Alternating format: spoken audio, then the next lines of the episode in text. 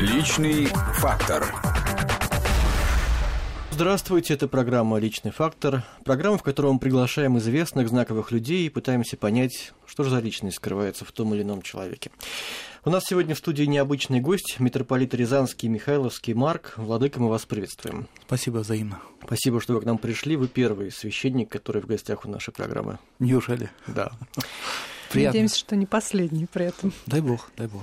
Вы знаете, я хотел бы начать с вопроса, который мучает меня несколько дней. Я не знаю, корректно или нет, но он мне настолько мучает, что я все-таки его задам. Пожалуйста. Вот это вот страшная катастрофа, которая произошла за несколько дней до Нового года, когда погибли большая часть ансамбля Александрова, доктор Елизавета Глинка, которая всю свою жизнь да. посвятила помощи людям, журналисты.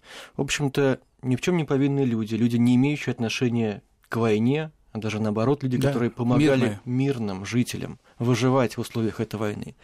Я думаю, не могу понять, почему такое происходит. Знаете, вопрос, который вы себе задаете, этот вопрос мучил многих и многих людей. Ведь э, мы должны понимать, что умирают люди далеко не всегда виновные, далеко не всегда э, какие-то преступные и так далее. Э, нередко наоборот Господь забирает к себе людей, которые уже готовы, которые созрели для вечности. Ну, приведу такой пример. Вот у вас есть дача. Да. И есть там, например, фруктовые деревья или ягоды. Ну, у меня там земля, к сожалению, не позволяет пока. Ну вот посадите вы яблоньку, э, и будут у вас яблоки, когда хозяин собирает урожай, когда яблоко уже созрело, или другой плод, когда он созрел, тогда его, соответственно, уже можно будет забирать. Также человек, если он предан каким-то греховным страстям, если он не научился себя вести с ближними, если он любит только себя, э, Господь, как э, церковь верит, забирает человека к себе э, в том состоянии, которое является для личности человека наиболее благоприятным. То есть, когда человек в максимальной степени созрел уже для вечности. А поэтому люди плохие, злые, они часто живут, потому что они еще преодолевают полосу испытаний. Они еще не готовы к самому главному экзамену в их жизни. А люди, которые уже созрели, чистые, хорошие, добрые, э, они часто уже вот являются таким хорошим, добрым плодом. Хотя, конечно, э, мысли человеческие – это наши человеческие мысли – есть такой пример, когда в житиях святых написано следующее. Преподобный Антоний Великий как-то мучился о том, как и почему происходит в жизни. И э, эти буквально его мучения раздирали. И вдруг он услышал такой голос. «Антоний, себе внимай». То есть следующая мысль э, этим выражается. Э, то, что происходит в мире, лишь отчасти подается осмыслению с нашей стороны – а все остальное является тайной Божией. Подобно тому, как мы не знаем, например, чем живет по-настоящему человек. Мы видим внешность человека, видим, как он, э, например, общается с людьми и так далее. Он может быть симпатичный, хороший, добрый, но мы не знаем, какие мысли у него находятся в глубине. Вот порой, знаете, вот э, разные примеры могут быть. Вот преступник совершил преступление, Бывает часто так, что человека, на человека и подумать нельзя, благовоспитанный, интеллигентный и так далее. Подобным образом можно сказать и в отношении промысла Божия. Мы говорим, что промысел Божий непознаваем, и действия Бога, они до конца непознаваемы. И поэтому самый главный принцип, который существует в религии, в вере, это нужно внимать себе, следить за собой, а остальное можно лишь отчасти объяснить, а остальное просто нужно принять как а, тайну Божию как волю Божию. Да, ну, наверное, все-таки такая позиция во многом помогает по жизни. Конечно, конечно. Знаете, много раз э, убеждаешься, что Господь вот ведет человека порой, как а, мама ведет за собой маленького ребенка. Вот порой смотришь на какие-то события, и настолько, знаете, такая стыковка, ну вот буквально вот ювелирная. И бывают такие вещи в жизни, когда думаешь, вот какая-то тяжелая ситуация, вот она может решиться либо одним путем, либо другим путем. Думаешь, молишься, а внезапно порой появляется какой-то третий путь, который является наилучшим. Я в этом смысле э, как-то недавно прочитал слова Солженицына, который сказал буквально о своей жизни следующее. «Если бы вся жизнь моя прошла так, как я думал и предполагал, она бы сложилась ужасно. Но всякий раз я вижу, что Господь исправляет, вот, исправляет мои мысли, планы, и уже э, на закате жизни могу сказать, что жизнь моя сложилась наилучшим образом. То есть вот он так осмысливает свою жизнь, свои мысли о жизни, свои планы и то, что Господь своим промыслом сделал из его намерений, то есть э, промысел Божий, мы называем это действие Бога, э, с помощью которого Он исправляет наши ошибки, направляет их благим целям. Ну вот, например, вот представь себе так, такую историю. Вот навигатор. Сейчас все с навигаторами. Вот переместился из одной точки в другую, например, человек. Навигатор говорит одно, а человек переместился, и вот программа заново выстраивается, и уже из другой точки э, к цели э, человека ведет. Вот так и Господь всякий раз подстраивается под наши ошибки и, пытаясь их исправлять, направляет их э, все вот эти направляет нашу жизнь, течение нашей жизни к правильной цели. Ну, вы ведь, наверное, не сразу к такому мировоззрению пришли. Опыт жизни самое главное опыт – это не столько теория, это сколько, сколько опыт, потому что можно, конечно, эти вещи все прочитать, а другое дело, когда в жизни постоянно э, с этим сталкиваешься, когда в жизни происходит вот то же самое. А что было у вас навигатором в жизни? Как этот навигатор довел вас до священнослужения? Вы же служили в армии, да, насколько мы знаем? Да, знаете, Это был Советский Союз. Конечно, конечно. Время атеизма. Да, конечно, конечно. Знаете, я воспитывался в религиозной семье. Это, с одной стороны, это первый фактор, который мне помог с выбором жизненного пути, с одной стороны. И сначала воспринимал все то, что со мной происходит, храм, богослужение, молитву, воспринимал по вере родителям. Я видел пример родителей и воспринимал их поведение как должное, их пример жизни меня вдохновлял и учил. А потом, конечно, всегда происходит какой-то уже в жизни, ну, некий кризис или как можно назвать кризис или осмысление, переосмысление жизни, потому что то, что воспринимается сначала на веру, э, подвергается исследованию. И возникает либо отторжение прежних ценностей, либо утверждение в них. И вот э, у меня произошло второе, я утвердился в этой традиции, которую воспринял с детства от родителей. Но ведь это отказ фактически от мирской жизни. Ну, что значит от, отказ Нам, от мирянам трудно, жизни? конечно, это понять. Знаете, вот иногда люди воспринимают жизнь священнослужителей как что-то такое страшное, тяжелое, когда нужно почему-то и от чего-то, от всего отказываться. Жизнь э, вообще людей религиозных, а тем более священнослужителей, воспринимается как, знаете, жизнь в каком-то замкнутом пространстве, закрытом, жизнь, которая состоит из одних запретов. Но наоборот – когда человек открывает себя Богу, когда человек открывает себя вере, наоборот, он воспринимает радость жизни. Потому что человек, на самом деле, вот представьте себе человека, который идет э, по улице, и его, к нему подошли, э, ну, например, вот попрошайки, нищие. И один за руку его тянет, э, другой, значит, тянет за полы, за полы пальто или так далее. Третий в другую сторону тянет. То есть вот каждый просит что-то, каждый пытается заполучить его, заполучить внимание, помощь какую-то. Так вот, и когда человек э, идет просто по жизни, не думая о жизни, он бывает раздираем страстями. Самые разные. Ну, каждый, я думаю, может сказать о себе. У кого-то это сребролюбие, у кого-то там пьянство, у кого-то игромания, у кого-то блуд и так далее. То есть страсти нас раздирают. А когда человек понимает, что э, свобода, настоящая свобода, это свобода от того, чтобы тебя в разные стороны тянули и раздирали твое существо, твою личность, твою душу, твое тело. И тогда у человека появляется свобода, тогда у человека появляется цельность в жизни, и тогда появляется у человека радость. Радость и правильное понимание жизни. И на самом деле самые радостные люди в жизни – это, наверное, православные монахи, это святые, не случайно из житий многих святых мы знаем, с какой радостью люди шли по жизни. Э, например, Серафим Саровский встречал всех людей с улыбкой, с радостью и называл каждого человека «радость моя». Это все плоды духовной жизни.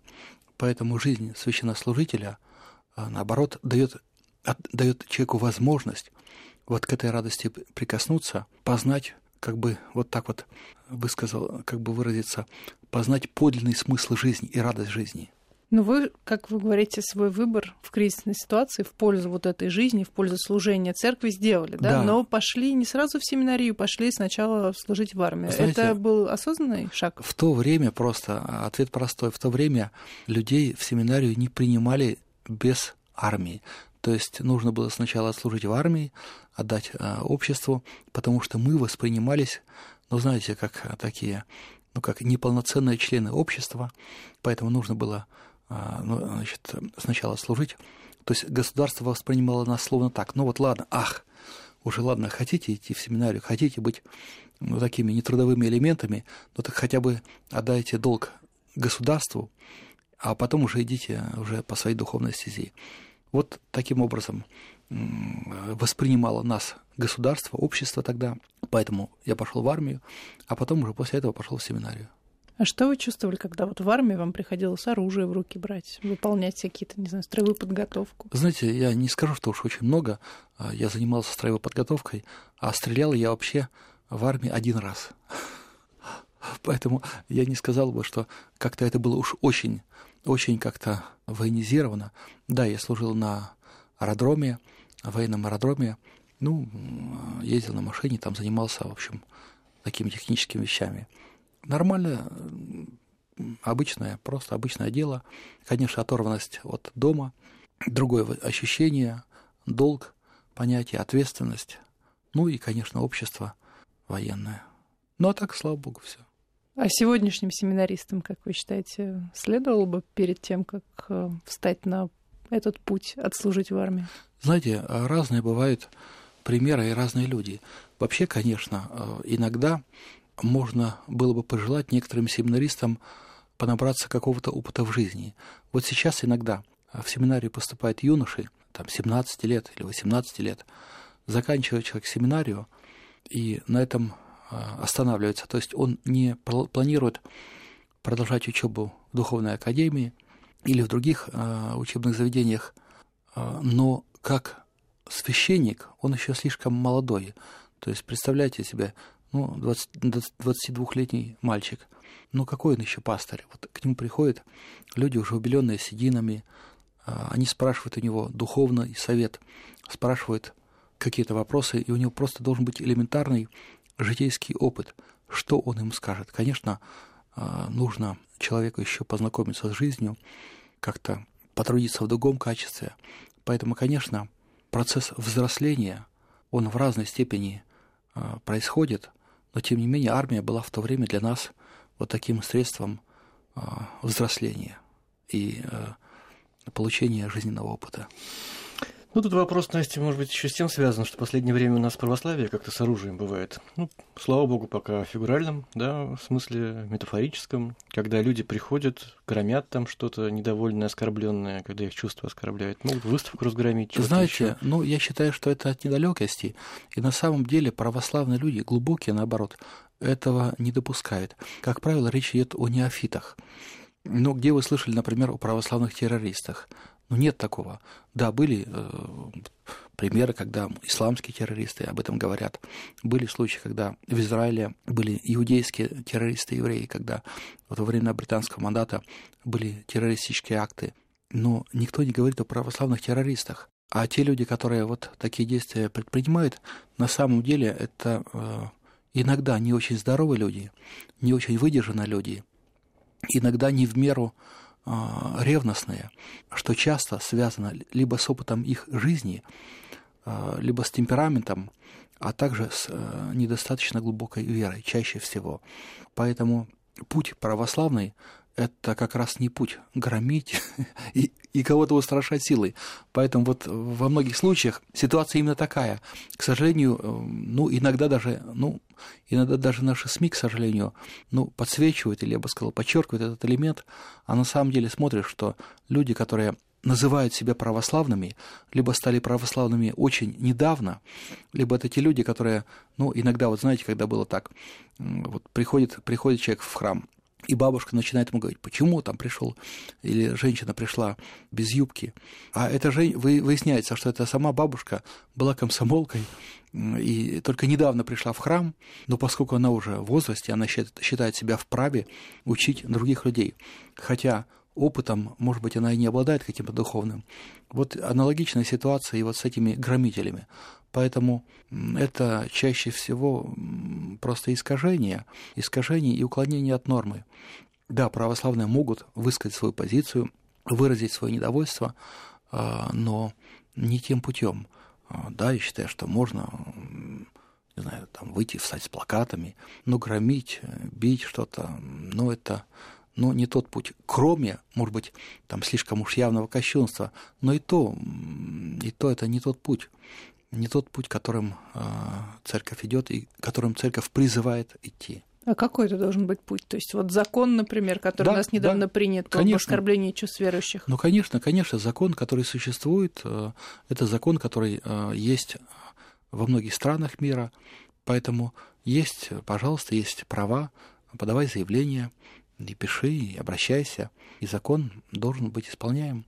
А идти и э, осуществлять самосуд но это неправильный путь. Ну хорошо, вот э, закон есть, который защищает права верующих, а, например, там, э, ну, условно говоря, неверующего человека, напротив, оскорбляют действия вот этих вот так называемых православных активистов. Может быть, вы говорите, они недостаточно веруют, но они в любом случае, э, некоторые из них там приходят в, в каких-то одеяниях церковных. Да нет, нет, знаете, я, насколько я знаю, что никто из таких громителей не был священнослужителям, это просто люди, которые, ну вот так вот, не знаю, как-то э, одели какую-то, может быть, одежду, которая так напоминает э, о церкви, но не более того. Ну, известны, тем не менее, случаи, когда, в общем-то, и под предводительством э, священнослужителей врывались там на вот э, радиоста... одну из радиостанций, по крайней мере.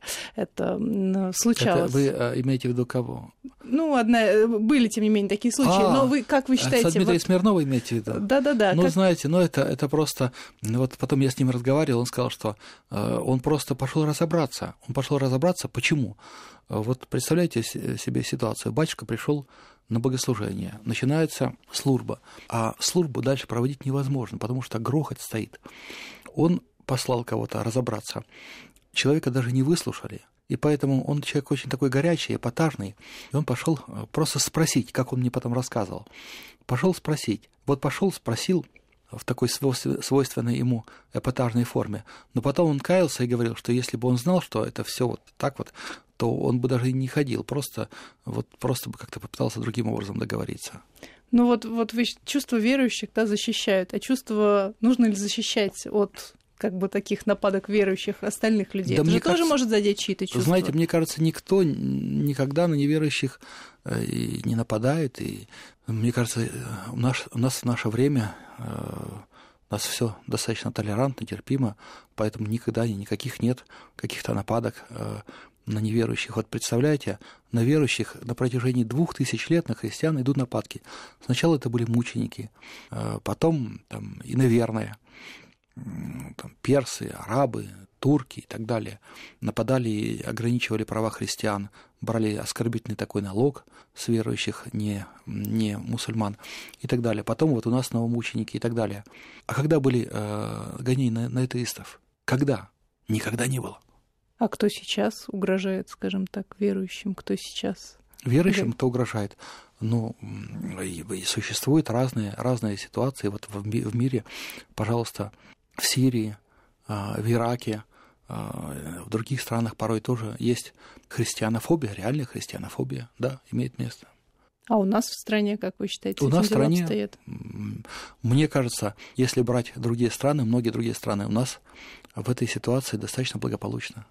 А что вас вообще вот в современном сегодняшнем российском обществе беспокоит? Что вы считаете неблагополучным? Когда вот приезжаешь, например, за границей, когда я вот по роду своей службы долгое время трудился за границей и путешествовал порой, приезжаешь, и вот, знаете, Родина кажется такой прекрасной, близкой, любимой, э, и чувствуешь вот действительно а, значение слов таких поэта «И дым Отечества нам сладок и приятен». И вдруг матерная брань или недовольное лицо. Нам часто не хватает ну, уважения к ближним, не хватает, не хватает, ну, если в целом нетерпимости, вот конкретной терпимости в конкретных жизненных ситуациях, не хватает любви. А, уважение к ближнему – это очень важно, это основа христианства. А, к сожалению, вот за многие годы, когда у нас христианские ценности были в загоне, люди жили по тем стихийно сложившимся нормам, правилам, законам, которые у них образовались. Недостаток культуры – в том числе. И поэтому у нас приезжаешь, порой видишь недовольных людей, озлобленных людей, э, видишь, что они не уважают. Конечно, и иногда э, видишь, э, что порой, да, действительно, у нас жизнь тоже не такая уж, может быть, тяж... легкая, приятная. Скажем, где-нибудь, например, есть страны, в которых пенсия достаточно, ну, большая. Есть, например, страны в Марокко, там пенсия больше у государственных служащих пенсия больше, чем зарплата даже. Человек получает, например, тысячу евро или полторы тысячи или две тысячи евро. Конечно, это пенсия хорошая. А, а у нас, конечно, более аскетические условия для пенсионеров. Человек получает, например, 10 тысяч рублей. Конечно, ему тяжело жить. Вот он недоволен, и он начинает, может быть, свое недовольство вымещать иногда на ближних своих. Вот. Ну, это неправильно, конечно. Это неправильно, конечно, Владимир, да. раз мы заговорили о деньгах, вы же председатель финансово-хозяйственного управления Московской Патриархии. Да. А вы можете, вот про пенсионеров мы сказали, а сколько священник получает в среднем? Знаете, священник э, получает очень по-разному. Это зависит от чего? Зависит от того прихода, на котором он служит. Скажу, вот э, в целом, если брать в целом, то э, доходы священника очень невысокие – Приведу вам конкретный пример. Вот в Рязанской области, а у нас большая часть, большая часть священников, это все-таки священники, которые живут либо в селах, либо в небольших городках. Вот священники порой, вот я говорю с священниками, батюшка, у него четверо детей, он живет в селе, и он может так вот взять из храма только 10 тысяч рублей. 10 тысяч рублей в месяц для того, чтобы прожить с четырьмя детьми. Эм, очень-очень немного. Есть люди, которые получают еще меньше, есть люди, которые получают, ну так скажем, натуральные продукты. Им принесут люди в храм картошку, овощи, или батюшка сам вынужден выращивать э, домашнюю птицу, кур, э, коз и так далее. Как правило, вот так вот живут потому что... Ну, бывает и по-другому. А, бывает и по-другому. В мы... городах, в городах бывает и да, Если чаще позволите, в городах. через небольшую паузу поговорим. Личный фактор.